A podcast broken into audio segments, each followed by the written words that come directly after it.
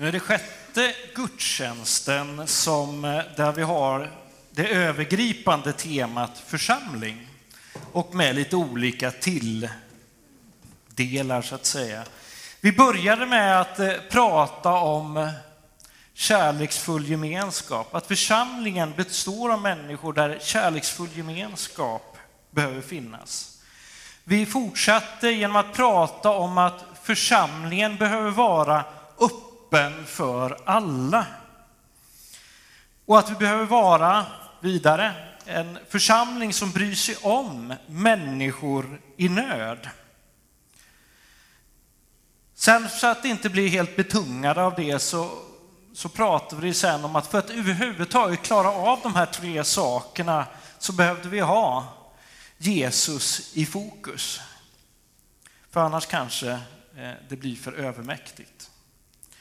Men som församling behöver vi också vara människor, gemenskap som söker Gud i bön.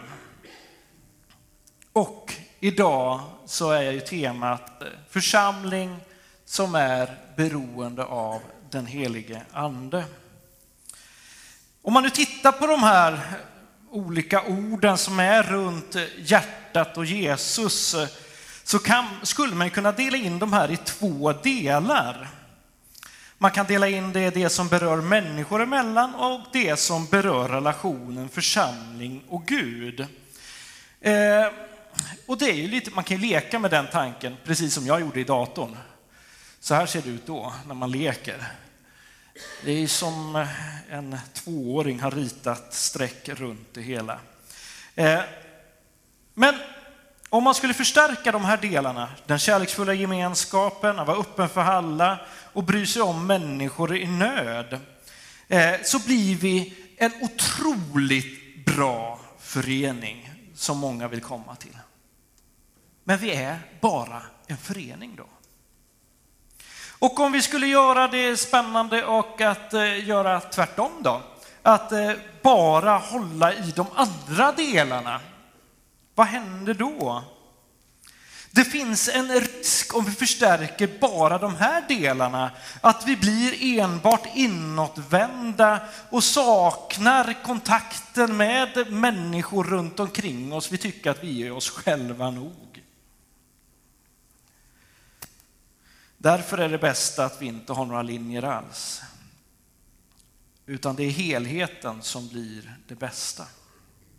Vi ber.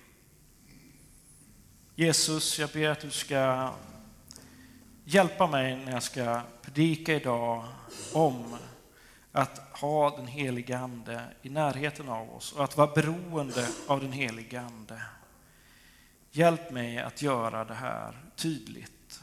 Gud, jag ber om att vi ska kunna ta vara på det som är rätt och riktigt och släppa allt annat. Amen.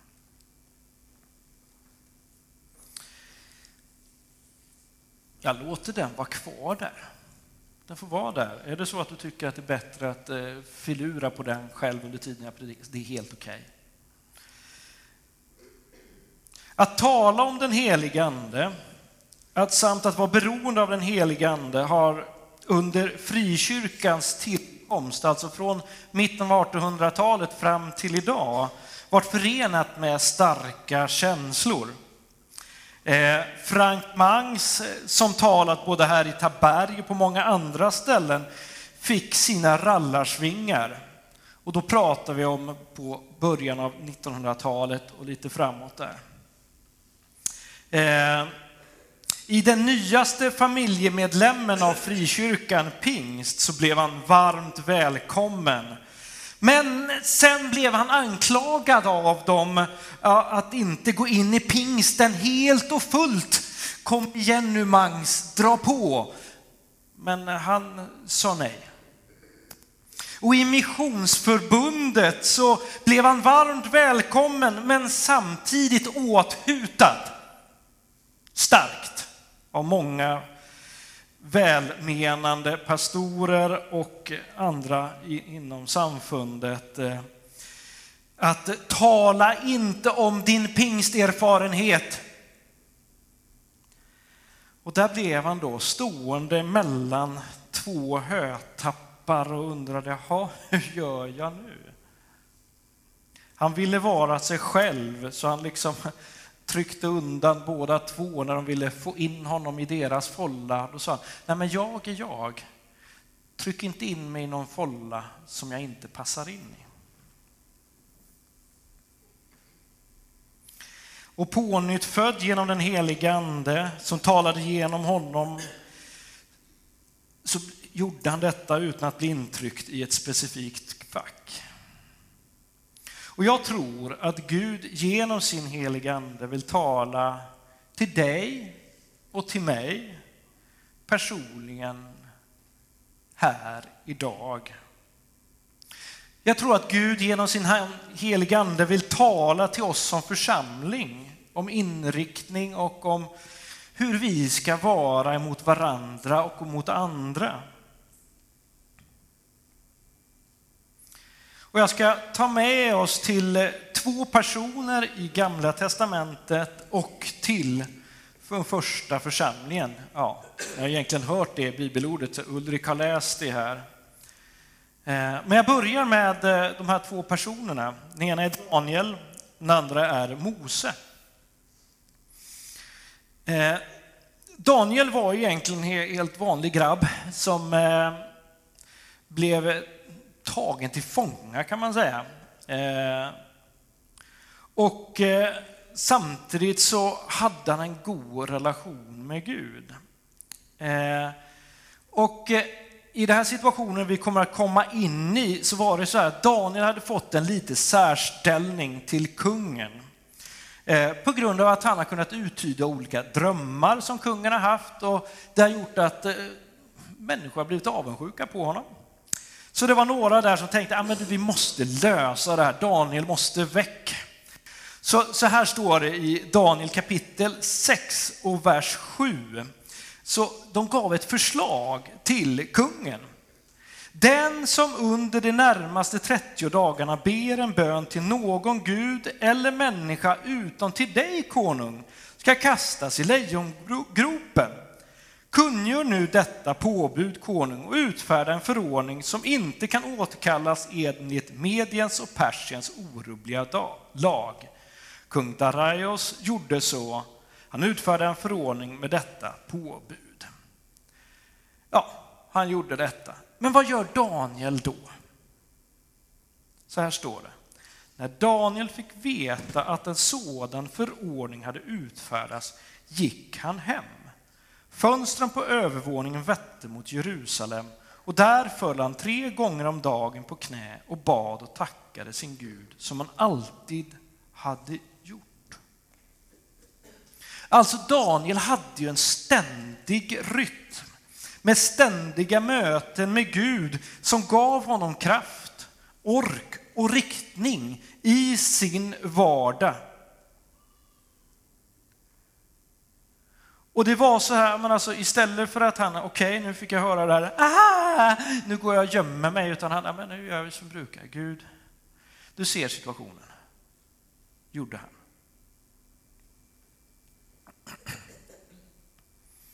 Ha kvar Daniel i minnet. Sen har vi Mose. Mose som eh, egentligen kan man ju undra varför han blev ledare överhuvudtaget. Alltså, på ett sätt skulle jag kunna tänka mig att eh, Mo, eh, Gud i det här läget, han använde precis varenda argument till Mose för att du, jag tror att du skulle kunna funka i den här ledaruppgiften. Eh, och så höll han på att lägga argument efter argument efter argument, eh, ja, efter argument. Och, eh, och just det här, eh, Guds tanke var ju detta att jag har sett hur mitt folk plågas i Egypten, jag har hört deras klagorop över sina slavdrivare. Ja, jag vet att de får lida, ja, därför behöver vi ha en ledare. Och så håller han på att försöka övertyga Mose. Eh, och det här är ganska kul liksom att bara läsa. Läs detta när ni kommer hem i Andra Mosebok kapitel eh, 4. Ta med kapitel 3 också. Så, och läs det. Det är ganska spännande att se hur en helt eh, stor motståndare till att göra någonting ändå gör i slutänden. Eh, vi dyker rakt in i det här. Andra Mosebok kapitel 4, vers 10 till 12 så står det så här. Moses sa, alltså förlåt din tjänare Herre, men jag har inte ordet i min makt, det, jag, det har jag aldrig haft. Inte heller sedan du talat till mig. Orden kommer trögt och tveksamt. Herren svarade, vem har gett människan hennes mun? Vem är det som gör henne stum eller döv? Seende eller blind? Är det inte jag, Herren? Gå nu, jag ska själv vara med dig när du talar och lära dig vad du skall säga. Och när, vi läser, när man läser vidare där så fortsätter ju Mose att eh, ja, obstruera. Men det slutar ju med att Gud egentligen bara säger till dem, gör det här nu bara. Du har din bror Aron, ta med honom, han kan prata till folket, men jag pratar till dig. För du och jag ska vara så här nära. Det är ungefär som att, eh, alltså för mellan Mose och Gud så ska det vara, eh, Ulrik kom, ta fram din hand så. När Mose ska ut och göra någonting eh, och prata, då måste han hela tiden vara i kontakt med Gud. Och det är han så här. Och han vet direkt ifall han går fel. Ja, ja nu funkar det ju inte. Nu är kontakten bruten. Förlåt? Tillbaka direkt. Så måste det vara för Mose. Och Mose snackar med Aron. Ja, men du, jag och Gud har pratat så här och då säger det. Ja. Men Mose var ju så, tack, eh, ofrivillig att hjälpa till där. Men när vi läser historien så vet vi att det blev bra. För Gud var med Mose när Mose höll sig hela tiden till honom. Det var Mose. Och tredje, och det handlar om församlingen, en av de första församlingarna. Ulrik har ju läst eh, texten som blev som ett desperat eh, behov av att eh, de hade blivit fria och sen kommer till sin gemenskap. Det är som om de skulle komma in här på söndagen och berätta, så här är läget.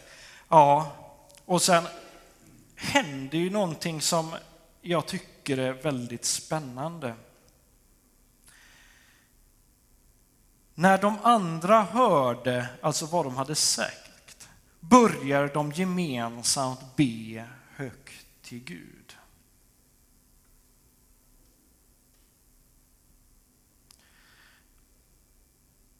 Nu vill jag att ni missförstår mig rätt. Vi är så otroligt vana i våra sammanhang där vi är, liksom att när vi stöter på problem i kyrkan, ja, men då kallar vi samman oss som kommitté eller grupp sådär, styrelsen här eller den styrelsen där, scoutgruppen där. Och så säger man, ja alltså vi har problem här, hur ska vi göra? Det här går inte, har ni idéer? Och så pratar vi runt det hela, bla bla bla bla, och så bla bla bla bla, eh, och bla bla. Eh, men missförstå mig rätt nu. Vi börjar att prata med varandra. De börjar direkt att det har hänt. Gud, vi behöver dig just nu. De började där.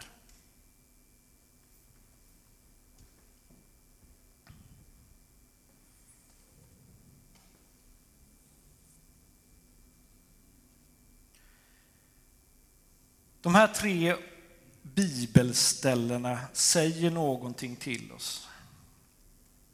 Gud vill vara med i vår vardag, i det som händer och i vår verksamhet.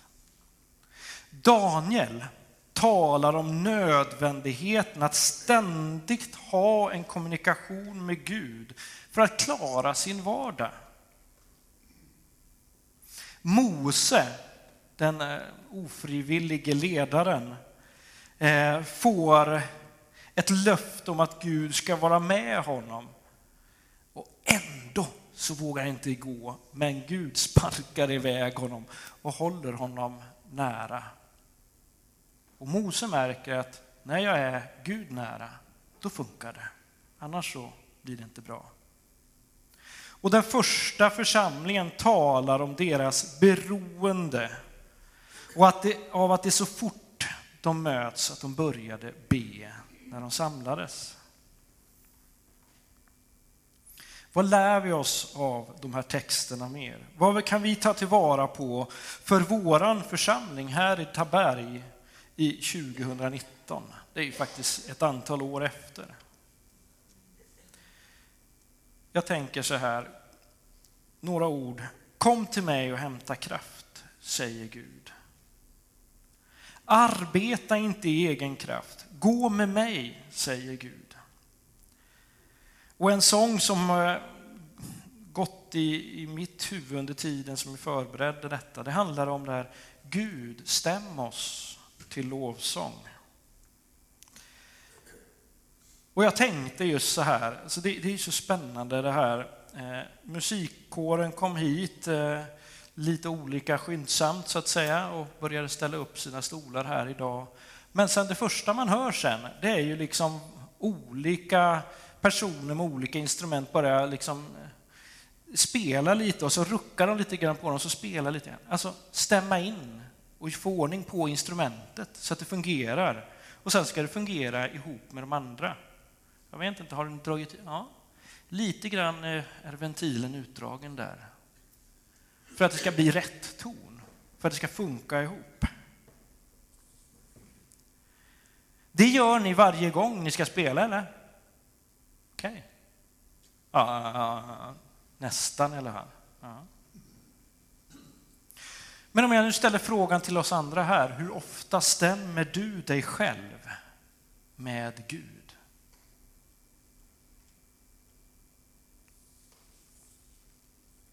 Jag ska läsa ett litet stycke som jag hämtade från Grönlunds eh, som stämmer orglar. Jag tycker det stämmer in på oss människor. Att stämma en orger är egentligen ett, ett omöjligt uppdrag. Första hindret är naturligtvis det omöjliga via tempereringen. Piporna är också nyckfulla. Minsta grads temperaturförändring ändrar tonhöjden. Ibland påverkar piporna också varandra så att två renstämda pipor hamnar i konflikt med varandra.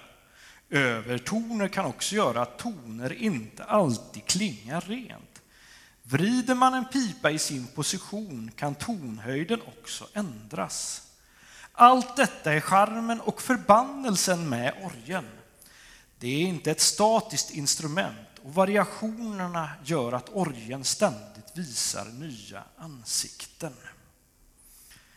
Trots detta måste orgeln stämmas regelbundet. Ja. Och när jag läste detta så skrattade jag lite, men det låter ju precis som vi människor. Att stämma oss kanske är lite omöjligt. Ja, temperaturen i oss och andra kan göra att det kan bli lite problematiskt. Och det kan faktiskt vara att två personer som är fantastiska var för sig, men när de kommer emot varandra så kan det bli, ja, en clinch. Och det är charmen och förbannelsen med att vara människa, säger jag då.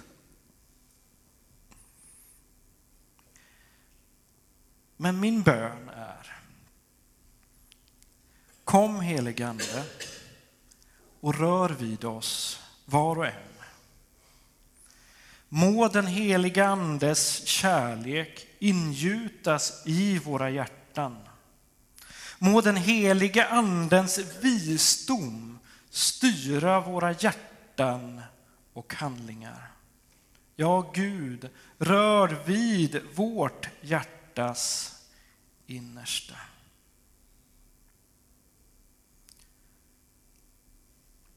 Amen.